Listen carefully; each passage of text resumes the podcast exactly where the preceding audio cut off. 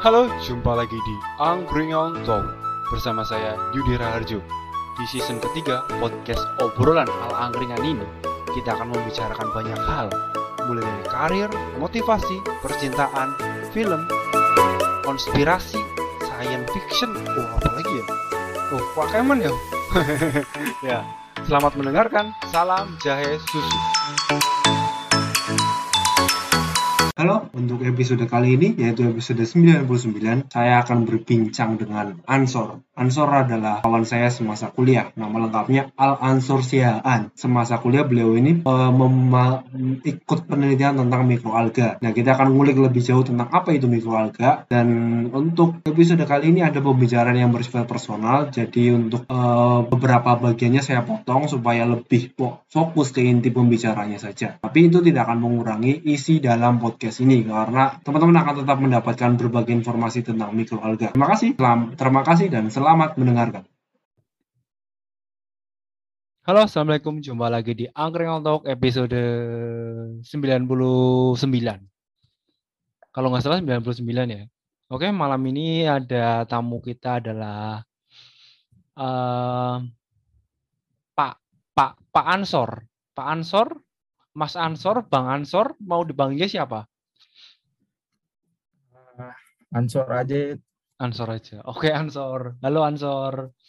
Ansor ini teman kuliah saya ya. Dia tuh udah uh, dia expert soal mikroalga. Jadi yo saya pengen berbagi obrolan tentang mikroalga dengan Bang An Mas Ansor ini. Oke, Sor? Oke, Yud. Oke, santai. Kita ngobrol biasa aja. Jadi uh, kita flashback dulu nih zaman kuliah nih. Ini dulu kan kamu tuh PKM apa bahas mikroalga. Itu tuh dulu kamu eh, diperkenalkan oleh Pak Azim tentang mikroalga apa emang kamu tuh udah tertarik duluan sama mikroalga, Sor? Dulu itu awalnya kan emang gara-gara pengen ikut lomba tuh di hmm. kuliah ya, pengen aktif ya, ya. lomba, ikut-ikut paper. Ya. Sebenarnya udah tahu mikroalga itu hmm. apa terus kemudian di pas datang Pak Azim kan Pak Azim juga expert banget tuh di hmm. mikroalga dari S1 sampai S3-nya S2-nya ya dulunya itu mikroalga jadi itu kebetul banget gitu loh nge apa namanya kita cuma paham teori terus tiba-tiba datang orang yang udah paham teori dan dan praktik jadi sangat jadi tertarik banget jadinya gitu hmm. pas ketemu uh, itu uh, udah tahu uh, udah tahu duluan terus tiba ada Pak Azim makin lebih tertarik lagi dah. Taunya tuh kamu tuh dulu kenalnya dari mana? Mat, apa mata kuliah itu? Mikrobiologi?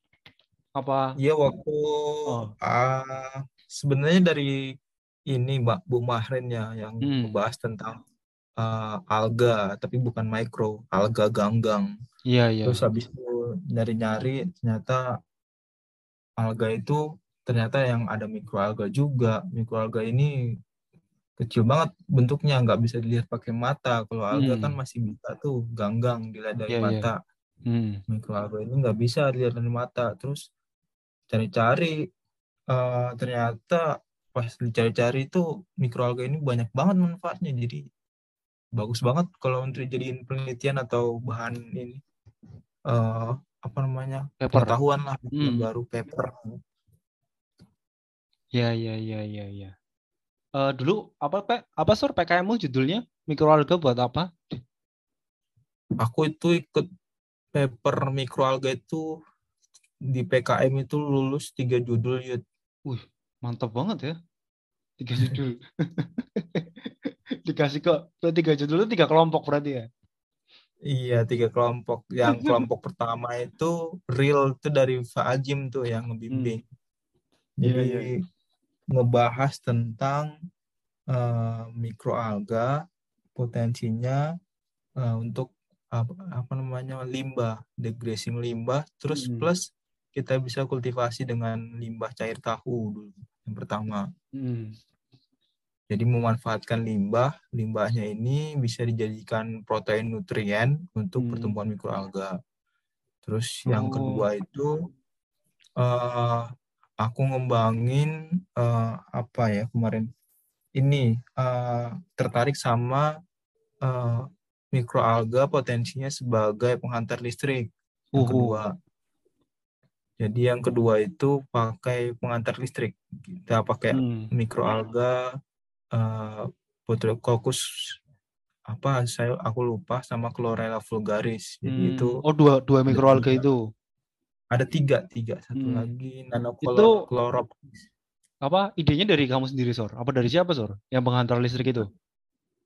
pengantar listriknya itu idenya itu ngelihat dari baca berita kan Hmm. mikroalga bisa dijadiin apa namanya potensi sumber listrik Hmm. Cari-cari papernya di ini di apa namanya di Science Direct Ya, ya, ketemu ya. tuh papernya nah ketemu Hmm. papernya terus dibuat dah penelitiannya Hmm. itu sebenarnya penelitiannya penelitian gagal karena ininya kurang apa namanya kayak bahan-bahannya itu nggak ada di Hmm. Indonesia jadi susah banget Oh, namanya proton exchange member membran membran, membran, iya membran. membran proton exchange jadi itu fungsinya Hmm. eh, nanti proton exchange member ini jadi kayak eh, penghantar listriknya jadi ngubah dari kandungan si mikroalganya itu ada kayak eh, katode anodanya itu nanti Hmm. berubah menjadi listrik nggak banyak sih cuma bisa ngidupin lampu center gitu Oh, ya tapi kan kalau di scale up lebih lagi kan mungkin bisa ini ya, Mm-mm. lebih be- sumber Bisa. energi apa kan ya. Apalagi pakainya mikroalga ramah lingkungan toh. Iya, makanya itu kemarin aku tertarik. Ih, cobalah. Coba nyoba nyoba nyoba baca literaturnya bisa nih. Pas Hmm. dicek kan ternyata proton action member ya itu nggak ada di Indonesia susah nyarinya. Hmm. Terus bikinnya juga susah, makanya duh penelitiannya gimana ini nggak nggak bisa ini nggak bisa apa namanya eh, sesuai dengan yang aku inginkan tapi ya udah Hmm. jadi kayak literatur review jadinya penelitiannya itu Hmm. sebenarnya Itu cuma Sama sampai tahap ini doang, paper doang. Belum sampai tahap uji coba laboratorium tuh belum. oh itu udah udah sam jadi waktu itu kan awalnya kan pengen menghasilkan listrik tuh Heeh. kan udah didanain kan udah didanain Hmm. sekitar tujuh setengah juta tuh Oh, PKM-nya lolos ya? Udah lolos ya itu? Heeh.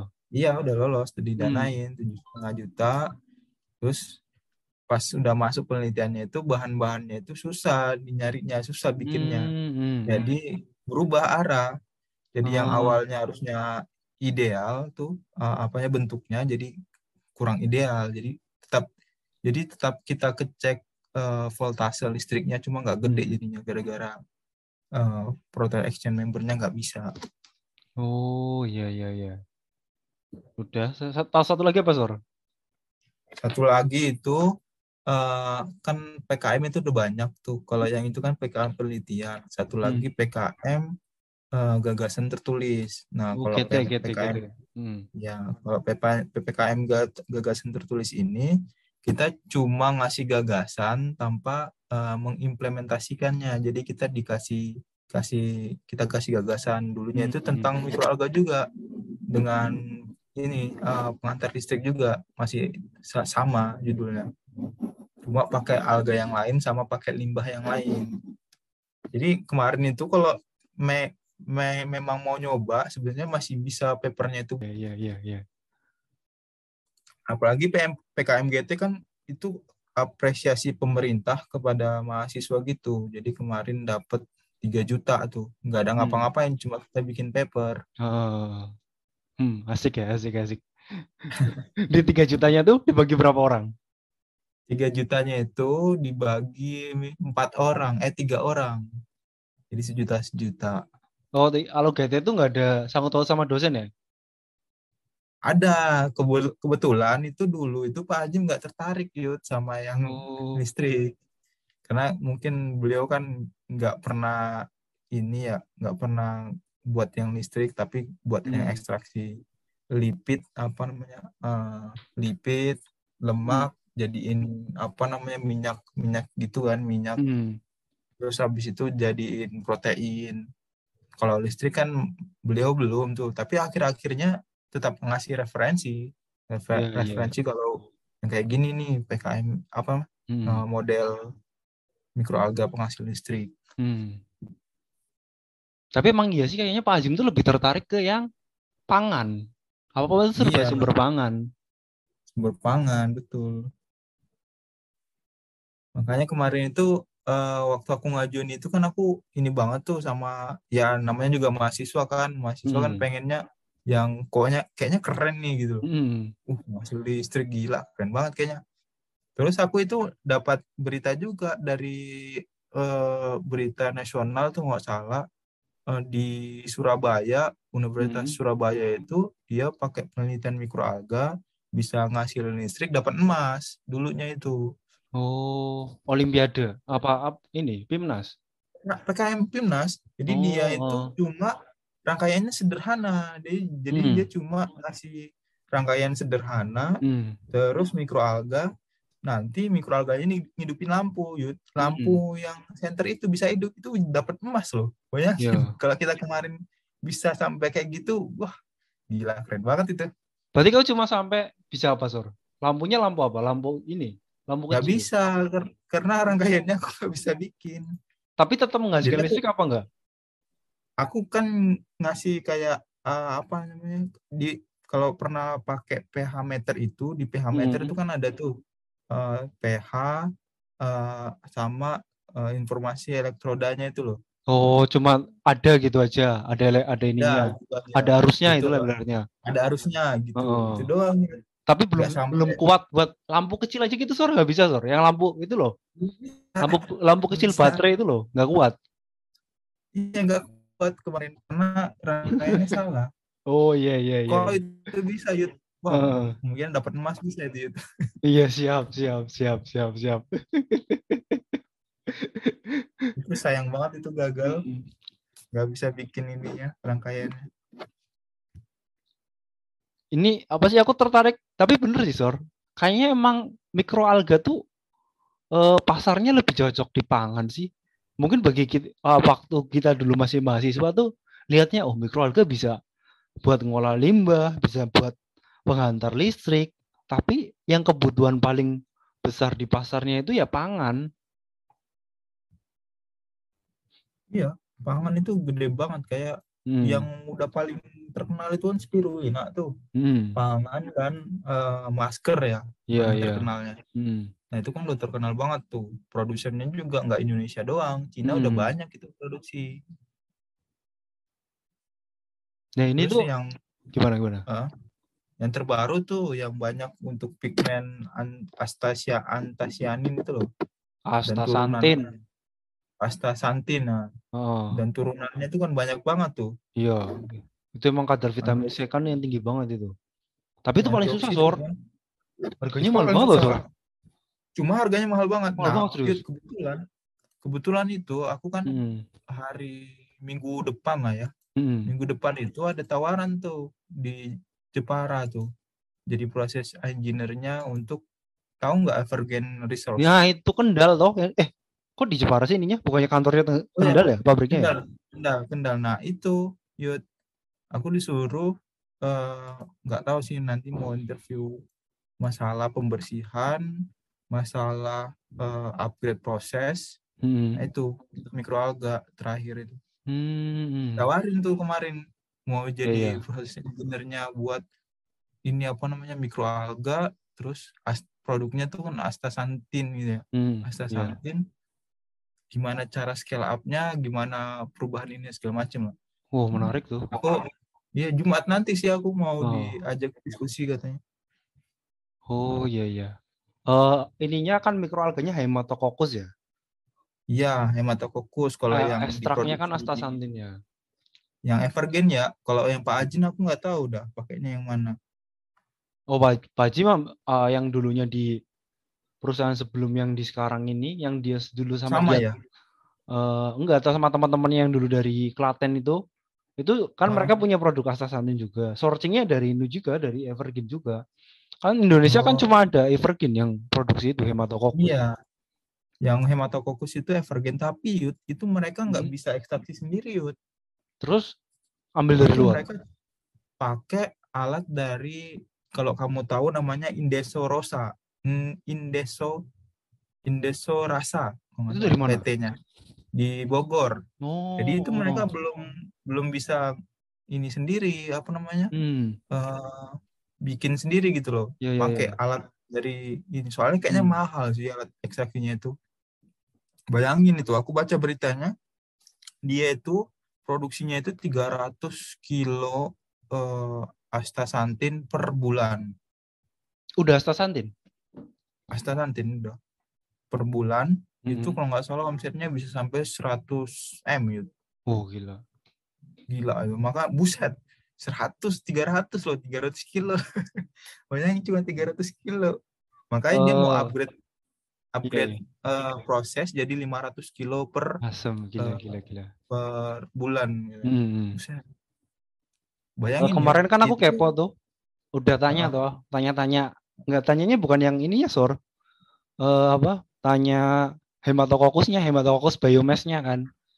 Ah. ambil satu kilo berapa? Satu kilo dengan kadar astaxanthin dua setengah persen ya. Itu satu kilo 200 US dollar. 200 US dollar anggap hmm, 4 juta ya. Iya sekitar Berapa sih? segitu. Sekitar segitulah. Satu kilo loh, satu kilo doang. Kilo apa? Satu kilo apa dua kilo? Satu kilo. 200 US dollar. Oh 200 US dollar. 3 juta ya. Sekitar segitu, Gila. sekitar 3 juta. Dan Gila. itu cu- kadar astaxanthinnya ma- hitungannya masih rendah kan, cuma dua setengah persen. Rendah. Oh, Iya. yang yang banyak kan ka- rata-rata di atas 5, di atas 5 persen. Mm-mm. Itu kan mereka mainnya di pasarnya ekspor ya. Jepara apa Kendal Sor tadi? Kendal.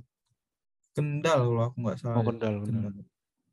Emang Nah itu pas sih. aku Hmm. pas aku di di gitu kan, aku lihat juga sih dia lagi Hmm. nyari kan aku apply. Pas aku baca-baca, buset keren juga ya bisa Hmm. produksi kayak gitu. Keren keren. Malah jadi tertarik aku kan. Hmm, Oh, iya bisa nih ya. masuk dalam dunia mikroalga lagi, kan Sor. Tapi nggak tahu kan kalau kita udah kerja itu banyak Hmm. faktor ya, Yud. nggak Iya, cuma karena suka doang. Mm-mm. Ya masih Kalau- idealis idealis kayak gitu kan ya zaman kuliah ya sih sore idealis kan ya tapi kan sekarang Iya. pertimbangannya udah banyak ya nggak cuma ah kayaknya keren nih Banyak. kerja di sini kan Iya. Ya itu sebenarnya kan pengen apa namanya kalau kayak gitu kan bisa mungkin ilmunya nanti bisa ngembangin salah satu kayak gitu kan. Jadi eh, ngambil ilmunya di dia, Hmm. ntar mungkin bikin salah satu lah kayak gitu. Kalau kerja di kayak gitu ya, karena kan emang eh, tertarik juga tuh di bidang kayak gitu. Jadi Hmm. Ada goalnya itu bukan jadi karyawannya, tapi bisa tahu prosesnya gimana sampai akhir. iya Jadi ah. bisa nggak sih produksi sendiri kayak gitu? Hmm. kecil-kecilan. Hmm. ya ya ya yo seperti sekarang di perusahaan. Aku nggak mau nyebut lah. Nggak disponsorin Sor. Nah, tapi ini Sor apa? Yang makanan itu kan eh, kamu tahu kan yang rekan-rekannya Pak Azim yang eh, di perusahaan mikroalga juga kan ya? Ya ya kan eh, setelah yang neo alga tuh ada alga epak alga ipak ya? Itu luar? Itu tuh masih Indonesia juga sor. Itu temannya Pak Azim juga di kelasnya. Dia kan dapat ini loh diplo- diploma success challenge. Itu kan undip kan kalau nggak salah Iya. dia tuh ternyata Heeh. yang ikut kompetisinya tuh mikroalganya buat pupuk.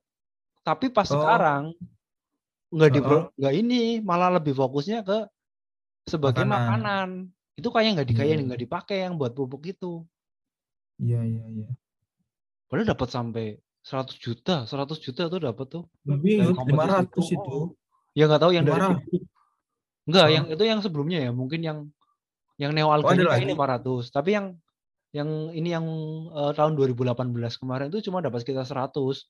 Soalnya pemenangnya Oh. lebih banyak sih, dibaginya lebih banyak. Oh iya iya iya. Ya tapi menarik sih, yang buat pengantar listrik itu menarik, Sor.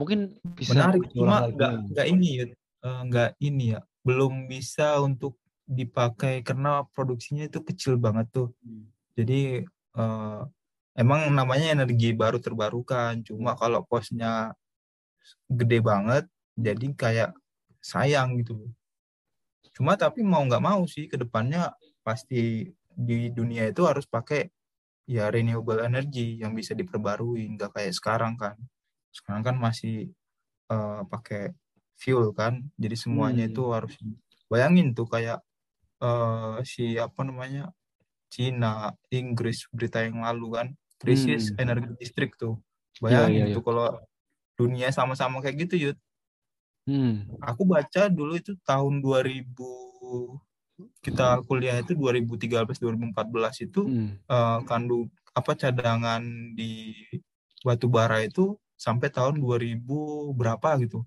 Ya, 50 ya, tahun ya. lagi lah Hmm. bayangin kalau itu habis Hmm. mau gimana itu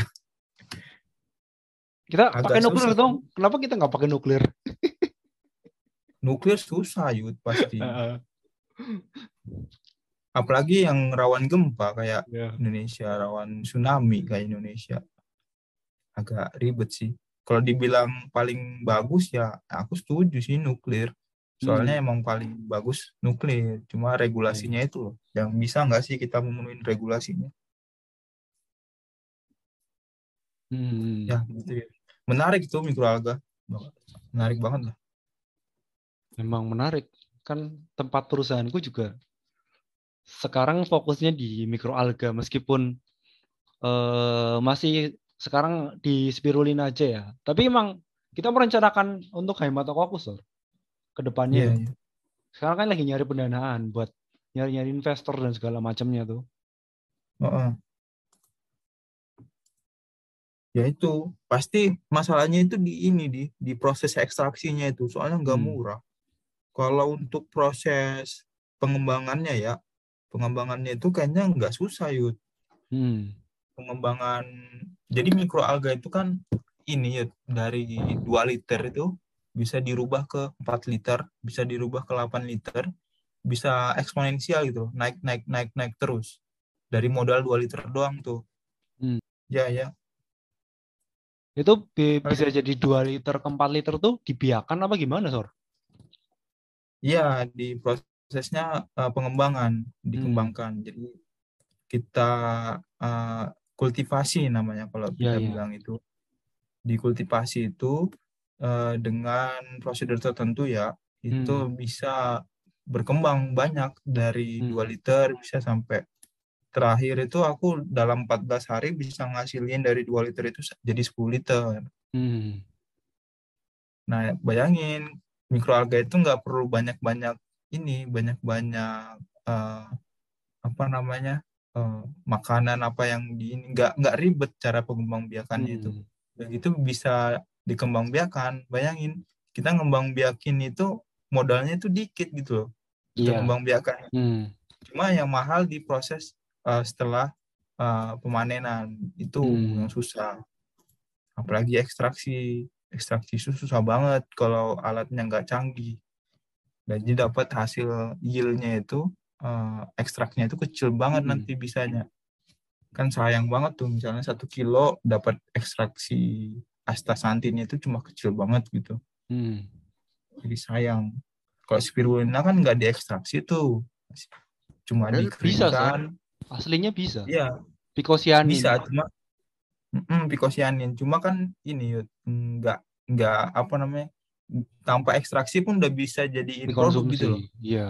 iya jadi nggak ini nggak nggak perlu cost yang mahal untuk produksi Hmm. si Iya, iya. ini. Oh, alhamdulillah. dari kamu uh, panen aja kan Hmm. panen spirulina biomasnya itu udah bisa jadi makanan udah bisa jadi masker tuh Iya, iya. Oke, kita balik ke cerita eh, dosen mikroalga kita. BTW aku pengen penasaran cerita awal pertemuanmu sama Pak Azim tuh gimana ceritanya, Sor? Jadi ceritanya itu dengan keresahannya beliau di Tekim yang nggak ada eh, apa namanya mahasiswa mahasiswanya itu nggak mau ikut lomba, nggak mau Hmm. bikin paper, kan dia agak melihat gimana sih mahasiswa kok nggak ada bikin paper, kok nggak ada ikut lomba, Hmm. Tekim lagi Nah, makanya dia ngusulin, ayo bikin ikut lomba, bikin paper. Hmm. Kebetulan Resti yang ini, yang diajaknya pertama. Terus eh, Resti kan ngajak aku tuh, Wait, wait, Bang wait. Ansor, Wait, wait. Kok bisa dia tahu Resti? Ada yang mempertemukan apa? Mereka tiba-tiba ketemu di jalan gitu, ketemu di lobby, papasan, hey, kamu penelitian ya kayak gitu. Apa gimana, Sor? mungkin waktu di ini kuliah kali ya. Oh iya iya. Ya, jadi kuliah terus Resti mungkin aktif ya Hmm. dilihat. Oh iya Oh, sih. Ini, anak cerdas nih kayaknya kan di, Oh gitu. Pak Azim kan. Oh. Jadi diajak tuh, diajak terus Resti ngajak orang. Hmm. Diajaknya ya Arbayu pertama pasti kan. Terus Iya iya. Habis itu Ardi diajak. Terus habis itu kelompok yang kedua itu ada Fiska, ada Inas, ada satu lagi siapa teman Fiska pakai kacamata? Ani, Anis, Anis. Anis, Anis, ah, Anis. Anis. Nah itu kelompoknya dulu. Mereka itu juga dibikinin paper tuh. Di udah kayaknya ada desain direct deh paper mereka. Hmm. Be- Yang apa? sama yang- Kan baik banget toh bahan dikasih ya. Bahannya Ya, dikasih. bahan- bahannya dikasih. Bahannya kita dikasih semua, terus dibimbing cara bikinnya gimana. Nah, habis itu kan kita udah pada paham tuh, udah familiar. Makanya aku bisa ikut lagi PKM, karena aku udah dapet ilmunya tuh. Cara-cara bikin apa namanya yang bagus dari beliau Hmm. gimana. Dikasih banyak lah sarannya Oh. kemarin, ditunjuk-tunjukinnya Hmm. gimana cara ininya, cara bikin sampai ruangannya itu kan kita yang pakai yud kemarin Iya, ruangan bener-bener dedikasinya tuh buat buat ah teknik kimia kita tuh luar biasa awesome sekali ya. udah ini nih ruangan pakai aja buat kultivasi mikroalga Iya, mau iya. sampai malam juga nggak apa-apa sampai kita kan dijulitin tuh sama nah HMTK Hmm. ini kok megang kunci ruangan itu gitu Oh. eh sampai terus ditanyain eh yang eh, kalau sama si siapa Inas Inas dikasih itu pro- apa proyek itu proyek apa Sor? Bukan PKM toh? itu bukan proyek PKM jadi itu yang di pabrik ini di Klaten itu Oh, oh, oh. Jadi Klaten kan mau mau improve improve bahan buat makanannya, makanan Hmm. mikroalga. Jadi kita gunakan kalau nggak salah aku molasesnya si tebu. Hmm. Eh, Molasesnya tebu kan itu sisa tuh kalau Ya ya. diproses Ah. buatan tebu. Apa air gula ya? Iya Gula ya. Gula. Nah, itu molases molasesnya itu kan limbah atau bahan yang nggak dipakai lah yang nggak Hmm. Nah, jadi itu pengen memanfaatkan molasses ini sebagai uh, bahan makanannya spirulina di yang Klaten. Hmm. Nah, itu bisa kemarin pas dites, cuma nggak terlalu bagus. Oh, oh, oh, oh. Nah, itu penelitian kita sama mereka itu, sama aku, Inas juga. Ya ya. ya. Eh suara hujannya masuk nggak Sor? Ini Soalnya menarik ya, apa dari dari Pak Azim, terus ke Resti, terus ke Hmm. kamu Arbayu, terus bercabang cabang cabang cabang makin banyak ya. Nah, Kayak mul- Iya, kayak MLM loh, multi nanti Heeh. referensi ini kan dapat dari kita ada Hmm. pesaing baru loh yang eh, perusahaan mikroalga dari Semarang. Ini tuh direkturnya Semarang. masih muda banget loh, Sor. oh, Umurnya masih 23, oh, 24 direkturnya. Buset. Baru baru lulus. tamat Dia lu angkatan 2017. Eh, 2016, 2016. Oh, aku tahu itu. Iya, yang masih baru ya. Mm-mm. Tapi udah langsung gede, Orang-orangnya Sor. Pabriknya udah langsung Masa? bagus. Masa? Mm-mm. Serius, aku ini Dapat- modal dari mana ya? Dari mana? Dapat dari mana dia? nggak tahu masih terselubung loh sampai katanya Pak Azim udah sampai udah pernah ke sana ah enggak temannya Pak Azimnya udah pernah ke sana kan founder Ah. perusahaanku kan udah ada tiga orang Eh, Ah. satu orang lagi kan orang Semarang asli itu dia udah pernah ke sana udah pernah Ah. lihat-liatin katanya uh memang bangunannya bagus ya dekat-dekatnya ini UNES Universitas Negeri Semarang tuh Ah. langsung pemodalannya itu gede Iya iya. Ya itu ya keren banget kalau dia kayak gitu. tapi ini eh, kayak gitu itu bis- bisnis mikro alga, alga itu based on research Yud, masalahnya Iya. Based on research jadi beruntung kalau si CEO-nya itu emang eh, expert banget tuh di mikro alga Menurutku kayak kayak malah Azim enggak. tuh. Yang yang di Kenapa? Semarang tuh kayaknya menurutku malah enggak loh. Orang dia dia tuh biologi malah basicnya. Ah. Tapi dia produknya itu bisa dibilang nanti bakalan ada masalah itu nanti. Yud. Hmm. Mas- Masalahnya itu nggak nggak bisa ini, nggak bisa apa namanya kayak ngembangin banyak gitu loh. Hmm. Tapi kalau by riset kan kayak misalnya eh, yang ini R&D-nya itu kan biasanya itu kalau nggak setara doktor atau apa gitu yang udah bisa riset kan. Tapi mungkin dia kan bikin perusahaan ya masalah itu kan nanti bisa dicari ya sebenarnya kalau Hmm. udah jadi gitu. Hmm. Tapi tetap kalau bisnis mikroalga itu based on penelitian, jadi nggak bisa sembarangan. Kalau nggak ada eh, Hmm. tahu basic ilmunya, nggak tahu ininya, agak susah sih gambling jadinya. Hmm. Ya kayak bisnis yang lain kan bisa dipelajarin. Ini agak susah sih. Terus eh, yang jadi kendala tuh mungkin eh, pasar di luar negeri udah oke ya. Tapi yang di Indonesia Oh, tuh banyak. Pasar Hmm. kita tuh buat spirulina aja masih asing loh, Sur. Iya iya. Mm-mm, spirulina aja yang paling gampang loh. Mikro, kita belum ngomong mikroalga lainnya yang udah kayak hematococcus yang apa segala macam tuh yang dunaliella apa yang emang jelas manfaatnya tuh udah banyak banget ya. Yang paling umum Iya. lah itu kan paling budidaya paling gampang spirulina aja udah eh buat ngenalin ke mereka buat nyoba aja udah apaan sih kok aneh hijau-hijau kayak gitu tuh itu juga PR lagi loh. Iya, jadi ini eh, ngarahnya ke itu apa namanya eh informasi itu loh, Yud. Kayak ada Hmm. yang kepotong gitu. Informasi mikroalga itu ternyata sebenarnya bagus banget, tapi Hmm, nggak pada banyak yang tahu gitu loh. Iya iya. Jadi itu eh, orang ininya lah yang di yang apa namanya marketing atau apa yang bisa Iya, itu tugas beratku sekarang tuh di situnya, Sur. Marketingnya tuh harus pinter menampilkan wujud ini mikroalganya seperti apa. Mm-mm. Soalnya itu penting kan, jadi Oh. bahan pertimbangan orang mau beli itu gara-gara tahu manfaatnya, terus ternyata nggak jauh beda loh harganya gitu loh, Hmm, sama hampir bisa bersaing lah sama Iya. masker-masker yang lain, sama produk yang lain. hmm. Sama kekurangannya sekarang kan kalau untuk jadi makanan kan rasanya emang kurang begitu ya Yud ya, hambar banget ya. Dulu kan pernah Iya. nyobain itu mie spirulina itu yang biomasnya itu hambar banget emang. Hmm. Masalahnya dia gimana cara ngolahnya itu juga sih jadinya.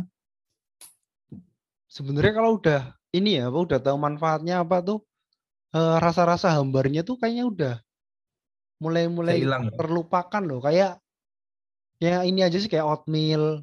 Oatmeal kan bagi orang ini kan yang Mm-mm. pertama nyoba kan, oh gak enak nih. Hambar. Tapi akhirnya Iya. lama-lama lama-lama kan, oh lama-lama bisa bikin badan enteng terus cepat turun berat badannya bisa cepat ya udah lama-lama terlupakan rasa-rasa hambarnya itu. Udah kan bisa masuk mulut juga kok. Manfaatnya juga Mm. lebih lebih banyak nah itu PR besarnya di situ ya.